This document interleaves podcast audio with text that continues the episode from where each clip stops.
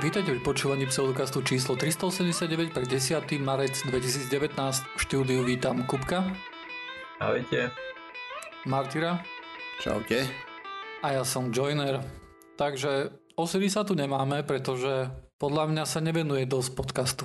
Mhm, to bude hlavný dôvod. Čo si vy tak myslíte? Neviem, podľa toho, čo písal, to má úplne na háku dôležitejšia práca, či čo. Hej, akože neviem. Najprv tvrdí, že, že pôjde pred z toho kolu, potom, že nie, hej. Že... Má zle utriedené priority. Áno, jednoznačne, hej. Lebo čo dostane z takej práce? Povedzme si pravdu. Hrb. Hej? To je maximálne, čo sa teda môže dostať. Ale pseudokaz ho tuševne môže naplňať. Mhm. Dobre hovorím, hej? Určite, správne, správne. Najväčšiu, najväčšiu pravdu. A samozrejme ešte aj počúvanie podcastu je druhé najdôležitejšie, čo môžete spraviť. A potom, potom je rodina a až potom práca. Takže. Normálne by sme povedali, že počúvanie je to najdôležitejšie, ale keď to nenahráme, tak nebude čo počúvať, takže smola. Presne. Keď Osiris prestane chodiť na nahrávanie, tak vieš, potom pôjde dole vodou celé. No čo máte nové, mládež, mládežníci? Asi nejaký vírus. Máš vírus? Tieto počítače, stále zase o počítačoch iba kecaš. Mhm, ta, ta, tentokrát to bude taký, že ma pobolieva hrdlo a takže neviem, či je to dobrá novinka. Ale začal som čítať knižku od čínskeho autora. Ja, a akú a od koho? Uh, zabudol som meno samozrejme, je to Astronom. Druhá kniha sa volá Dark Forest, Temný les, prvá kniha ani neviem ako sa volá, presne som zabudol. Je to trilógia, je to sci-fi, a je to tam celkom cítiť, že je to štíny. Normálne tam máš ľudovú armádu, proletariátov a revolúcia to tam spomína a takéto veci. Mm-hmm. Celkom halúška to je. Ako len pár strán som zatiaľ prečítal, ale dlhšie som to plánoval čítať, lebo sa tam rozoberá tá teória temného lesa. Vlastne to je o to, plus minus je to analogia na to, že či ako civilizácia máme byť ticho a nevyzradiť sa. Je to postavené trošku na game teórii, ale ja som si o tom, čo to naštudoval a si myslím, že to není úplne tak, jak on to tam tvrdí v tej knižke, ale aj tak som si to chcel prečítať. Teda tá teória je akože taká, aby som to približil trošku poslucháčom, je, že pre istotu nevysielajme vonku aj niečo, lebo keď to niekto bude počuť v zmysle nejaký mimozemšťan, tak príde a nás spapa. Mhm, na proste nejaká genocidná rasa tam bude a, a podobne, hej. Teória by mala byť tá, že proste nebudeme vysielať a tak, hej, a budeme tu čúšať ticho, ale to už sme premarnili v 1940 ani neviem ktorom, keď uh, Ujo Hitler. A Hitler a z nacistické Nemecko odvysielalo prvýkrát radiosignál zo Zeme do vesmíru. Mm. Vlastne to prvé rádiové vysielanie. Ono, on ho vysielal po Zemi, hej, ale to tak trošku eh, letelo aj mimo.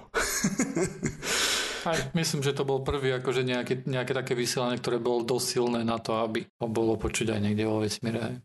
Takže tak, takže odtedy vlastne tie vlny putujú a my sme už o sebe dali vedieť.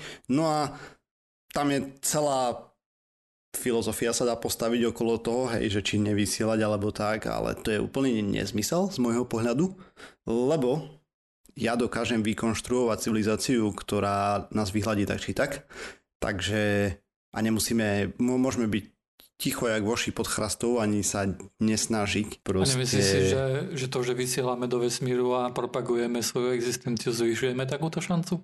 Nie. No, presne. Prečo Ako nie? to? Lebo, dobre, uh, budem vychádzať z pár predpokladov a ten prvý bude, že na to, aby si dokázal robiť medzihviezdne lety, potrebuješ mať nejakú vyspelú civilizáciu. Technicky vyspelú, áno. Na to, aby si dokázal vytvoriť vyspelú civilizáciu, potrebuješ nejakú mieru diplomácie. Mm. Uh, za predpokladu teda, dobre, za predpokladu, že tá civilizácia nie je napríklad v Ender's Game bola tá kráľovná, nie?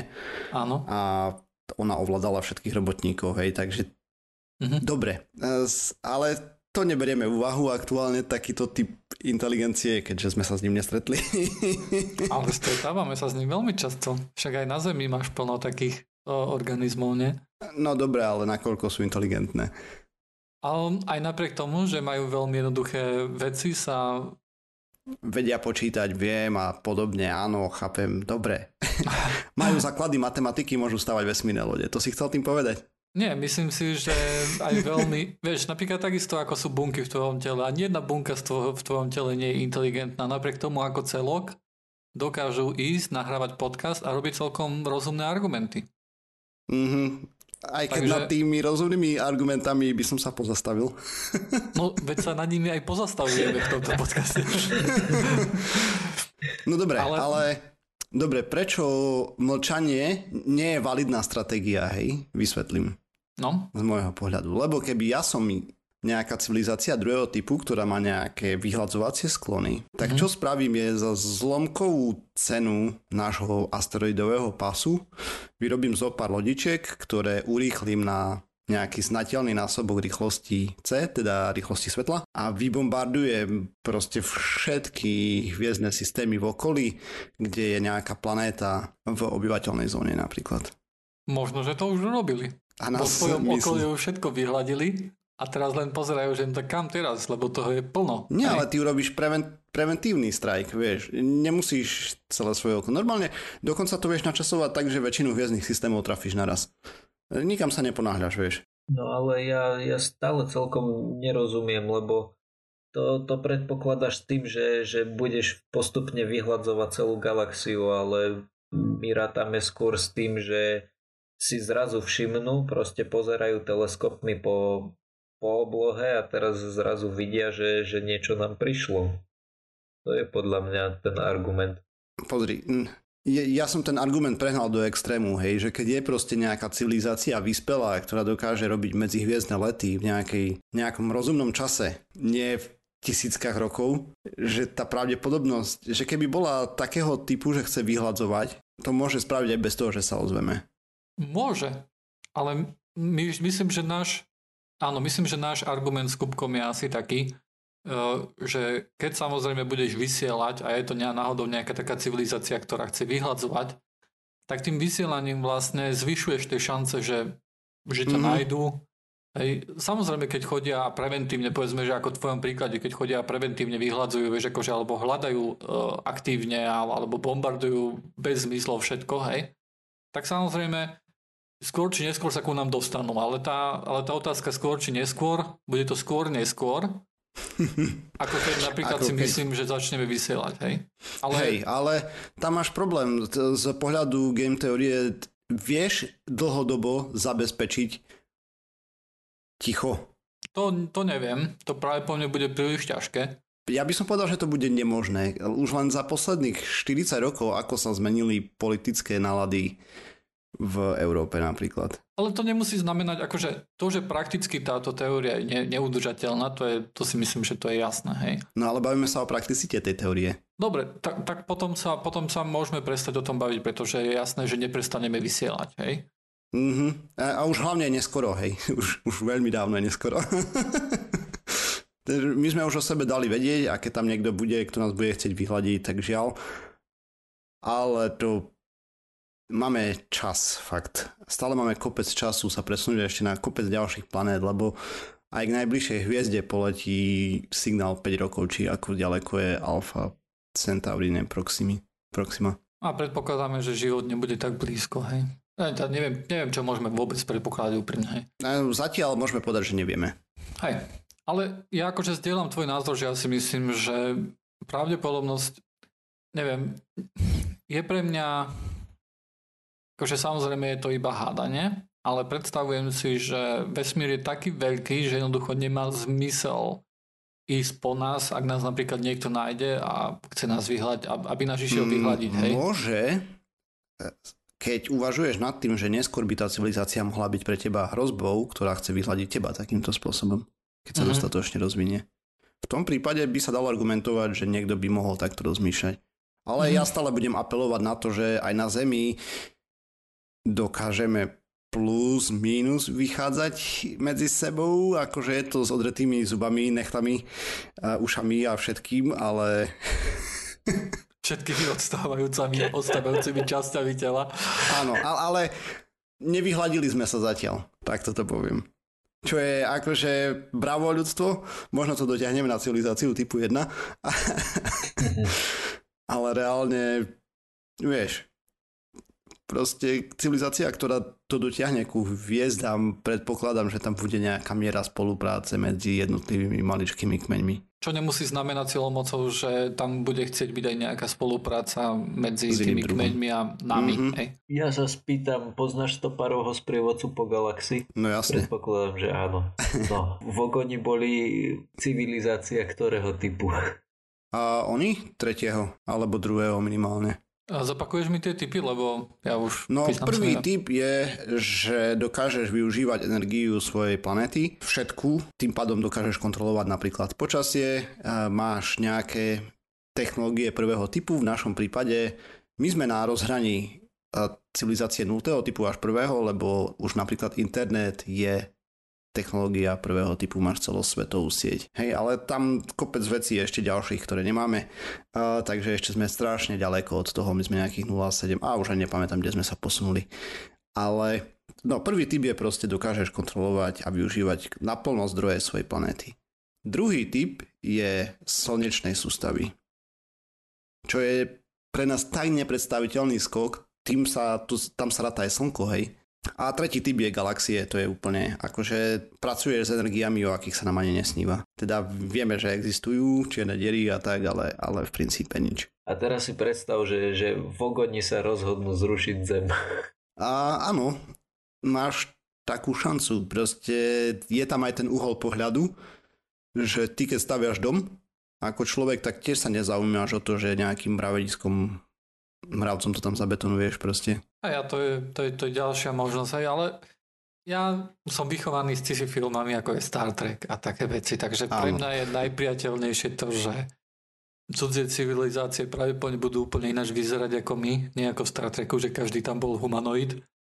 Ale si predstavujem skôr, že ak by mali záujem a nejak sem prileteli alebo niečo také, tak tak budú robiť kruhy do obilia a unášať kravy, teda rozsekávať kravy. To je, to je jednoznačné, to je jednoznačné vysvetlenie.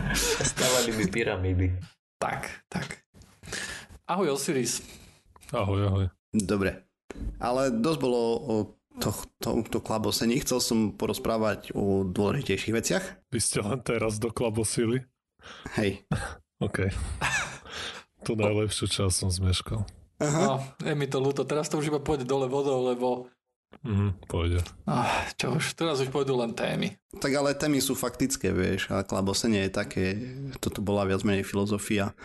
Áno, e, ešte som chcel povedať predtým, ako začnem svoju tému, Martyr, že ja som tiež nečítal, ale počúval som audioknihu od čínskeho autora a je to Three Body Problem. Hej, to je presne on. Prvá kniha je Three Body Problem, druhá je Dark Forest a tretia je Rembrandts of Earth's Past. Dobre, tak ja som to zdal, ja som to ani nedočítal, či da, nedopočúval, lebo sa mi to nepačilo veľmi.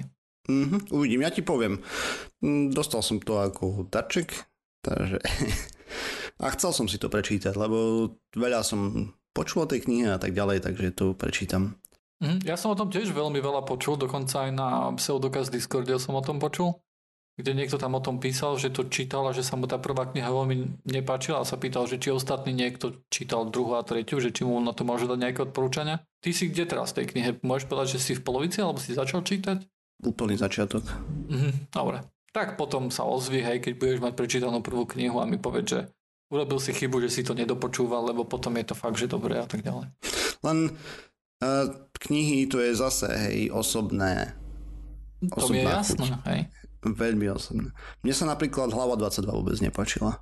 Akože to bola tak pre mňa stupidná kniha, že dovidenia. To je jedno. Nebude stačiť, že ty mi povieš, že tebe sa to páčilo a ja si poviem, že OK a budem som hľadať tiež niečo dobré. Hej. Mm-hmm. No dobre, takže máme super novinky, pretože čo sa udialo je, že sa nám rozbieha e, pilotované misie do vesmíru reálne normálne na orbitu a ďalej, e, nielen e, suborbitálne skoky, čo za určitých predpokladov Virgin Galactic spravil a dosiahli 90 km, trošku pod hranicou 100 km, kde je hranica vesmíru. Takže 2. marca 2018, 8.49 nášho času sa odštartoval Falcon 9 na misiu SpaceX Demonstration Mission 1, čo vlastne bola prvá demonstračná misia pre Crew Dragon, teda dračik, ktorý bude mať na palube v budúcnosti posádku. Aj tento dračik mal na palube nejakú posádku, kon- konkrétne tam bolo antropomorfné testovacie zariadenie, s menom Ripley, navlečené v SpaceX oblečku v preklade testovacia figurina. A okrem toho tam bolo niečo, čo nazvali Super High Tech Zero G Indicator. V princípe to bola plišová zem od jedného dodávateľa. Oni majú kopec tých plišákov, ktoré vyzerajú ako Zem a všetky ostatné planéty, volajú sa Celestial Buddies. To bolo celkom vtipné, lebo toto ich celkom zaskočilo tých výrobcov, zistili, že nejako sa im vypredala veľmi rýchlo tá zem a až potom neskôr zistili, že čo bolo príčinou, keďže jedna z, jeden z ich plišákov účinkoval práve pri tej demonstračnej misii vlastne toho Dragonu pre ľudskú posadku. No a ten Dragon vlastne odštartoval 2. marca teda a približne po 24 hodinách 3. marca 2019 11.51 úspešne dokol automaticky z ISS. A to je veľký rozdiel oproti predchádzajúcemu Dragonu, ktorý sa len priblížil vlastne do, tej, do toho elipsoidu. A totiž to, keď nejaká vesmírna loď prichádza k, vesmírnej stanici, tak tam má viacej tých výlučných zón. Hej, a tá najvzdialnejšia je 200 km od nej, myslím. To je taký trojrozmerný elipsoid okolo a potom proste postupne ako sa približoval, tak tam mal nejaké zastávky, testy, a že či vie odsúvať, či ho vedia abortnúť a tak ďalej, že všetko je OK.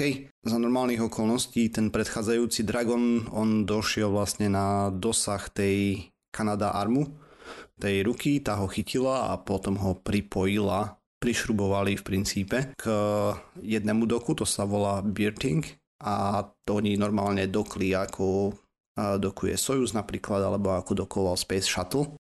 Takže taký maličký detail. A on tam chvíľku pobudol, potom sa tam pohrali s tým plišákom a tak ďalej a potom mal úspešný Andok, čo bolo vlastne dnes ráno 8.32 8. marca 2019, to je keď nahrávame podcast. Potom o pár hodín nasledoval splashdown, vlastne šľupnutie do Atlantického oceánu nejakých 11.45 na padákoch sa zniesol do oceánu.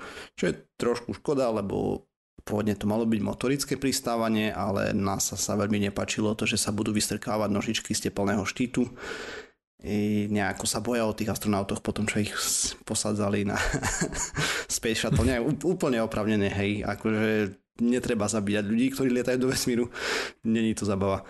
Potom ho vyzdvihli nejakých 15-50 2 alebo tak nejak, keď som to pozeral na lodičku, takže 100% úspech, čím taká malá gratulácia pre SpaceX, že sa im to podarilo. Spravili zadarmo reklamu tej plišakovej spoločnosti, čo bolo tiež milé. Je, je to vtipné, lebo oni potom posielali list všetkým zákazníkom, lebo tí si toho naklikali toľko, že zistili, že niekoľko mesiacov nebudú stíhať dodávať a tak im odpísali, že môžu si objednať väčšiu verziu tej zeme, čo majú plišovú, že na nej sa lepšie demonstruje, ako bude vyzerať potom zem po roztopení ľadovcov a globálnom oteplovaní. Takže tak. Za pár mesiacov, až ty, teda no, ešte bude nasledovať in-flight abort test pre ten Crew Dragon a keď to prebehne v poriadku, tak potom by mali prví ľudia letieť na tom normálne do vesmíru, ne? Testovacie figurinky. No pekne. Veľmi pekne. Je priam super. Dobre, a o Sirius my sme sa tu tak bavili, lebo nejaký poslucháč nám písal na YouTube, neveríte, sme mali koment, že by sme sa mohli pozrieť mali. na pupočníkov krv a aké má benefity, že nejaké kmeňové bunky sa z nej dajú vyberať a tak ty si povedal, že sa na to pozrieš dobrovoľne. Áno. Musím povedať, že ten koment som tam odpísal ešte skôr, než si ty napísal, že sa na to mrkneš. v komentári sa písalo, že väčšie informácií poskytujú komerčné odberné banky a že by trebalo trochu skepticizmu. A ukázalo sa, že áno, trebalo by. A...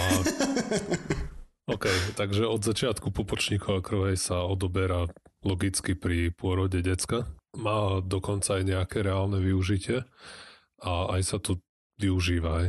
A to využitie presne ako si naznačil, sú tam nejaké krvotvorné kmeňové bunky, ktoré sa potom dajú samozrejme použiť pri nejakých ochoreniach, kde normálne, ktoré by normálne sa liečilo teda tým, čo poznáme pod transplantáciou krvnej drene, čo je ako ten štandardný prístup je treba, keď má niekto leukemiu, je teda rakovinu krvi, tak... Hej, ale tam máš kopec problémov, musíš nájsť darcu vhodného máš. a tak ďalej. Áno, samozrejme. A tá transplantácia sama o sebe je dosť riziková, ktorá vy, samozrejme vyplýva to z povahy toho, že človeku nainštaluješ do tela nejaké krvotvorné bunky, ktoré nie sú jeho.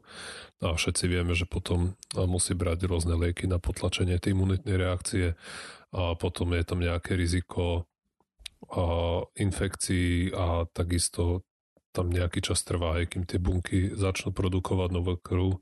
A vlastne na všetky tieto účely sa dá využiť aj táto pupočníková krv. A tá je v mnohých smeroch lepšia ako tá transplantácia krvnej drene a to v tom zmysle, že vyzerá to tak, že pri tej transplantácii je tam trochu nižšie riziko tých konfliktov imunitného systému, než pri tom štandardnom darovaní tej kostnej drene. A takisto je relatívne rýchlo k dispozícii, pretože normálne, hej, keď človek má nejakú leukemiu, tak teraz sa musí vyhľadať v tom registri darcov nejaký vhodný darca, ten sa musí kontaktovať, ten niekde musí prísť na, najprv na testy, potom na odber a proste toto všetko nejaký čas trvá. Ale práve pri tej pupočníkovej krvi proste to sa odoberie hneď pri pôrode, sa to všetko označí a zamrazí a je to k dispozícii prakticky hneď. Aj ako darca potrebuje tú krv, hneď sa tam to hľada a môže sa to použiť. Na prvý pohľad to znie ako ideálne riešenie, ale samozrejme má tam na to nejaké problémy. Poprvé je to to, že tie bunky z pupočníkovej krvi a vyzerá to tak, že im dlhšie trvá, kým začnú produkovať tú krv, čiže je tam proste väčšie to okno, kým to zaberie. Mm-hmm. Je tam väčšie riziko teda infekcie a je tam dlhšie to okno, pokiaľ je oslabený ten imunitný systém. Najväčšie využitie samozrejme by tá pupočníka krv mala pre toho človeka, ktorý, ktorému bola odobratá logicky. Ale podľa všetkého toto je veľmi, veľmi zriedkavé, že to dieťa, ktoré potrebuje tú krv, ju ako dostane tú svoju. Lebo? Pretože veľa ľudí tie problémy nemá, pre ktoré by potrebovali trans, túto transplantáciu. Mm, tým a, pádom vlastne veľa ľudí si neodkladá napríklad tú krv. Tu je to trochu a, komplikované. A potom ešte ďalší a, problém, ktorý je s tou pupočníkovou krvou, je, že je veľmi limitované množstvo a je postačujúce tak pre človeka, ktorý váži do 50 kg, do 60 dajme tomu. Mm-hmm. A potom už, by si to, už to musíš kombinovať. Musíš zobrať od viacerých darcov a už opäť a potom a samozrejme... by sa to množiť časom? Napríklad, dobre, eh, na čo narážam je, vieme o jednej pacientke, ktorá mala nejaký špecifický nádor. Momentálne tá pacientka je už dávno proste po smrti, ale ten nádor, proste bunky z nej žijú doteraz, hej, a je ich jej pár tón aktuálne. Ale to kvôli tomu, že to sú rakovinové bunky, ktoré sú de facto nesmrteľné a sa rozširujú, hej, toto asi nie je prípad. Ale nevieš mm. takto množiť uh, kmeňové bunky svojím spôsobom? Ja sa len pýtam, vieš, ako... že či náhodou, ako úvaha. Možno by sa to dalo, ale potom ten argument by si až potom by si mohol množiť aj hociaké iné, nemusel by, nebol by si odkazaný práve na tieto, ale nedočítal som sa o tom, že by to vedeli namnožiť. Vieš, keď množí svoje, tak má 100% svoju DNA, tým pádom aj, by nemala ale... vznikať imunitná reakcia. To by mala možno, byť výhoda. Každopádne zatiaľ, zatiaľ tam nie sme, mm-hmm. aby sa toto dialo. Um, toto je inak to, čo tie spoločnosti dosť často spomínajú, že áno, dnes sa to veľmi pre vás nevyužije, ale možno o 20 rokov vieš, bude niekde úplne inde tá, tá veda a medicína. Alebo keď máte do 60 kg, ako napríklad ja. A tu je potom ešte veľmi dôležité rozdelenie, pretože ty tu, každý môže tú pupočníkovú krv dať do verejného, do nejakej verejnej banky, kde je v podstate ako máš ten register darcov, tej kostnej drene, kde proste nejaký pacient to potrebuje o o tisíc kilometrov ďalej a tak mu pošlú tvoju popučníkovú krv a proste sa použije. Mm-hmm. A potom možnosť B, a to je to, o čom písal, alebo písala poslucháčka na tom YouTube, je, sú tie komerčné banky, ktoré ti, alebo tie privátne, kde necháš svojmu dieťaťu uložiť pupučníkovú krv, pupučníkovú krv a bude ako exkluzívne pre využitie toho dieťaťa, prípadne tvojho druhého decka, ako sú rodenci. To je, to je oveľa častejšie využitie tej krvi v tých privátnych bankách. Ale toto nie je úplne to, to nie je dobrý prístup z viacerých príčin, lebo teda najmä preto, že ten, ako som hovoril, to dieťa, ktoré mu odložíš tú pupočníkovú krv, tak je veľká pravdepodobnosť, že ju nikdy nebude potrebovať. Kdežto keby bolo zaregistrované v tom verejnom, verejnej banke, tak tá krv môže niekomu nejakému inému dieťaťu zachrániť život. Mm-hmm. Napríklad som sa dočítal, že na Slovensku úspešnosť využiteľnosť tejto banky zatiaľ je jedna zo 40 tisíc tých oh. odložených krví. To je mega nízke percento. A čo som čítal, celkovo tie čísla nie sú úplne jasné, lebo tá metodika je veľmi čudná, ale je to pravdepodobnosť sa odhaduje toho, že ten človek, ktorý si odloží tú krv, že, bude, že použije niekde okolo 1 ku 3000 až mm-hmm. no, jedna, od 1 do 400 do 1 ku 2700 alebo nejaké také čísla som videl. Sa to šili uh, líši od uh, rôznej metodiky a potom samozrejme je tam tá možnosť, že to použije nejaký súrodenec, čo je dosť, čo je ako relatívne to najčastejšie využitie krvi v tých privátnych bankách. Ale tiež to je, nie, nie, je to veľmi, nie je to veľmi časté a celkovo je koncenzus taký, že by si to mal dávať do tej verejnej banky, kvôli tomu, že tam je oveľa väčšia šanca, že to niekomu príde na osoch a takisto tvoje dieťa potom môže aj, teda to môže aj tak, ale môže čerpať z tej uh, verejnej banky neskôr, ak by trebalo. A potom takisto tá krv, to, samozrejme to neznamená, že keď tú krv si odloží, tak automaticky pri každom ochorení sa dá použiť. Aj. Alebo niektoré ochorenia, ktoré sú genetické, alebo proste už tam, už tam to ochorenie v úvodzovkách je v tých bunkách, a tak vtedy sa použiť nedá. A práve pri tej najčastejšej leukémii, ktorú majú deti, tá akutná lymfoblastická leukemia, tak práve tam sa to dá použiť len vo veľmi špecifických prípadoch. Mm-hmm. Čo v prípade, že povedzme najprv si to dám do tej privátnej banky a potom v momente, keď moje dieťa bude mať nad 50 kg, tak to dám do verejnej? Neviem, či takúto službu, či to je možné. A, lebo inak a, tá privátna banka, je, je to drahé jak prasa. Mm-hmm. A, úplne štandardný odber som našiel jednu spoločnosť na Slovensku, neviem, či ich je viac, a, ale táto bola po, celom, po celej prvej stránke Google.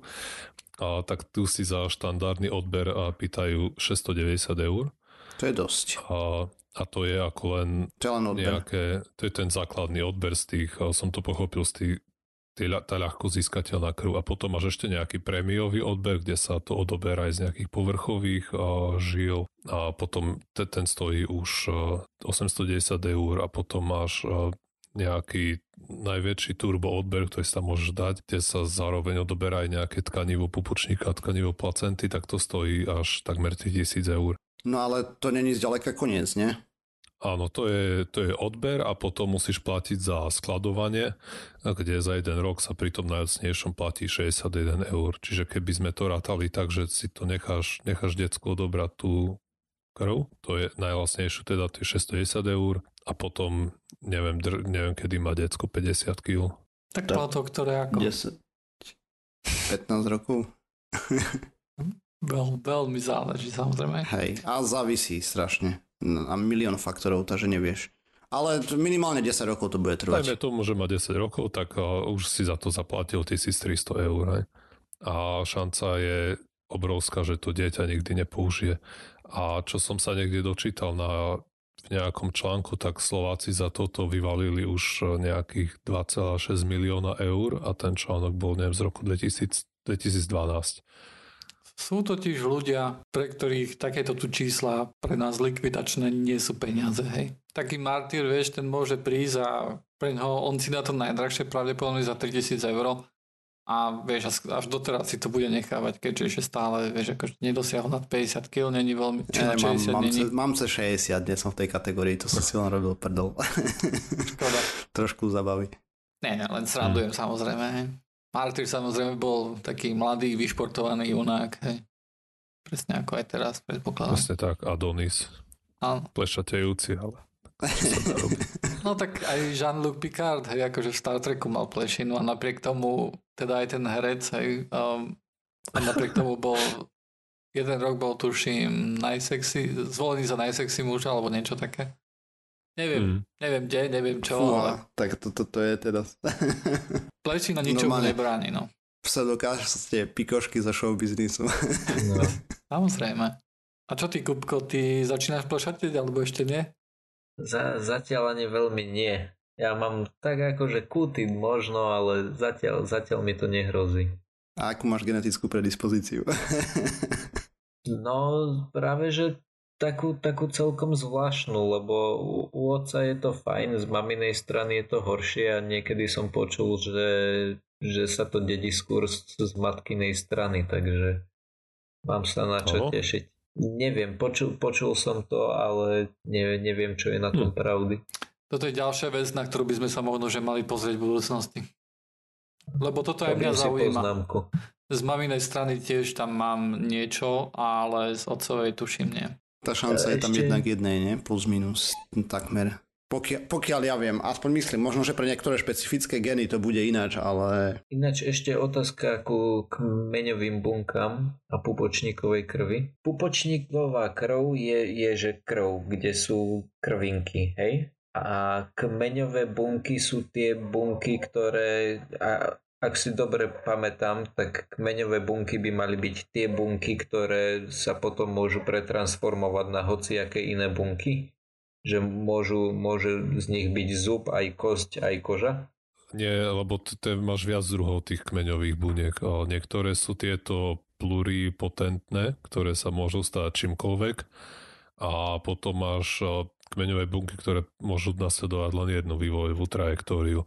A práve tie v pupočníkovej krve sú len, krvi sú len tie, ktoré sa môžu stať v tou úvodzovkách kostnou dreňou. Čo, čo som sa dočítal, tak tie sú multipotentné, že môžu sa mm-hmm. stať viacerými producentami viacerých látok, ale stále je to krve, že niektoré ti budú robiť červené krvinky, nedoštičky, mm-hmm. nebiele krvinky. Ale, nedo, ale zub z toho naozaj nedostane, že? Jasné. A, okay. a ešte k tým privátnym bankám, oni práve, hej, oni z toho majú dosť veľký biznis a práve sa obhajujú, teda alebo väčšina tých dôkazov, ktoré používajú, je, že hovoria buď vo všeobecnosti, ako tá pupočníka ktorú pomáha, ale zamlčiavajú ten rozdiel medzi tým privátnym a verejným registrom a potom ešte sa odvolávajú na to, čo Martyr spomenul, že 10-20 rokov uvidíte, ako ich dobre využijete a neváhajú hovoriť že ti pomôžu aj treba pri, pri cukrovke, keď budeš mať dôchodku, tak o, po 50 rokov tá veda bude v takom štádiu, že rozmrazia tvoje pupučníkov alebo pupučníkov okru tvojho decka a vďaka tomu vyliečia cukrovku. Hej. hej, čo môžu mať pravdu, ale zároveň vôbec nemusia. Aktuálne nevieme.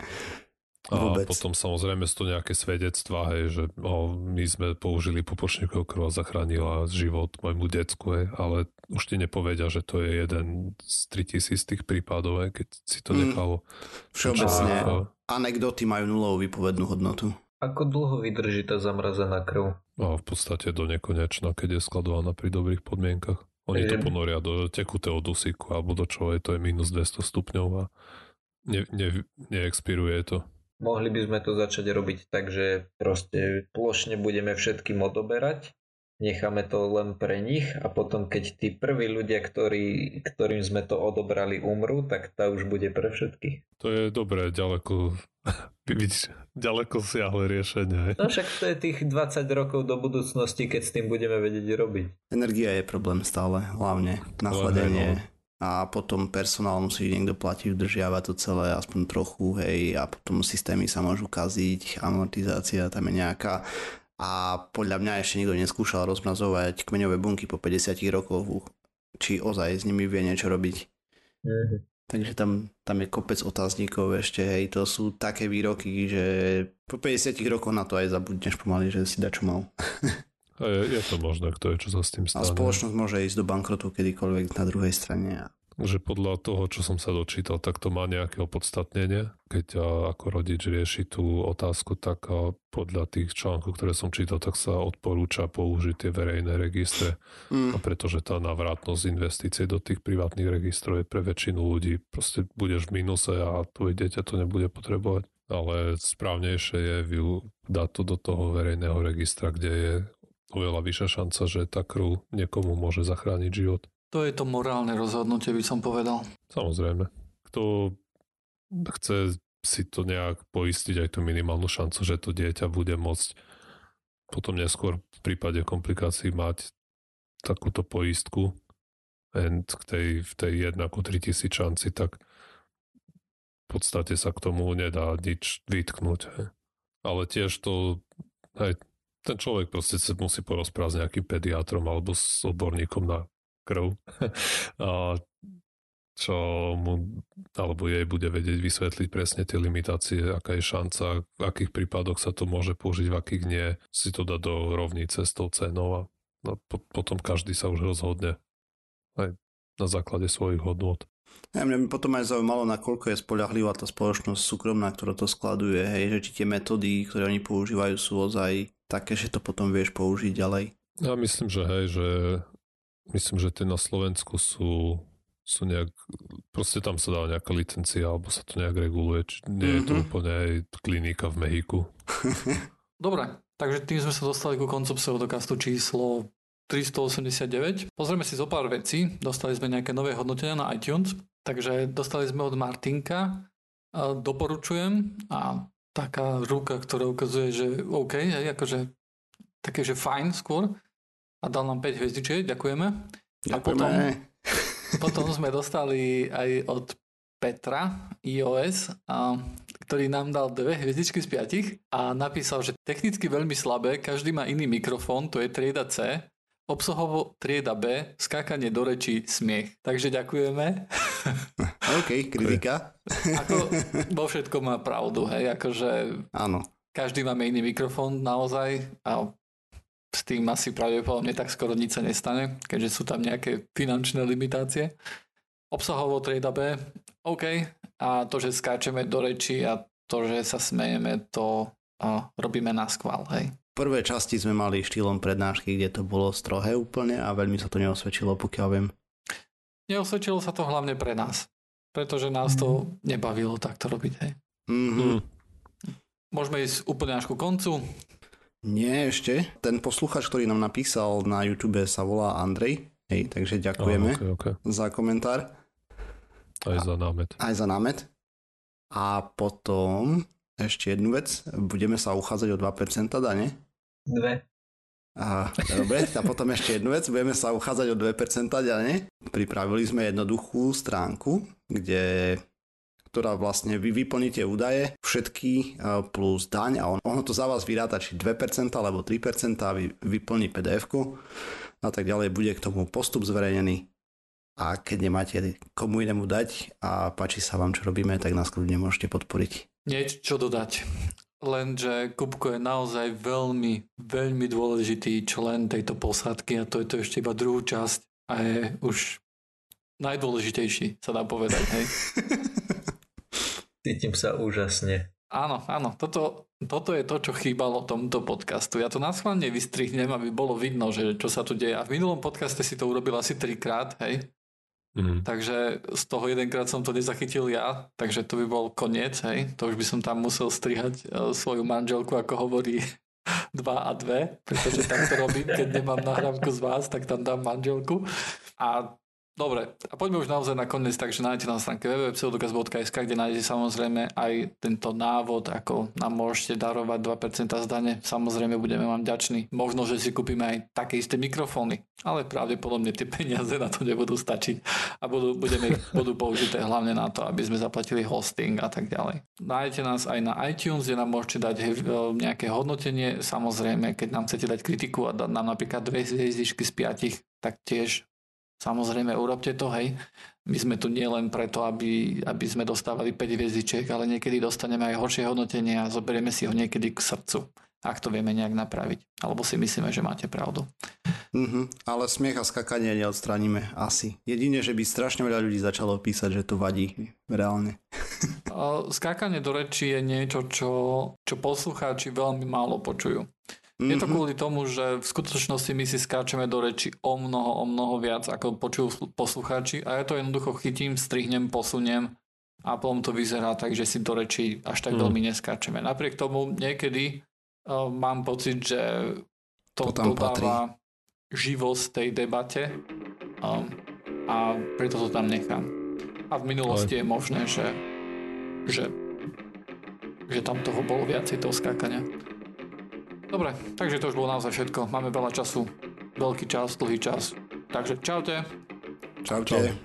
Čaute.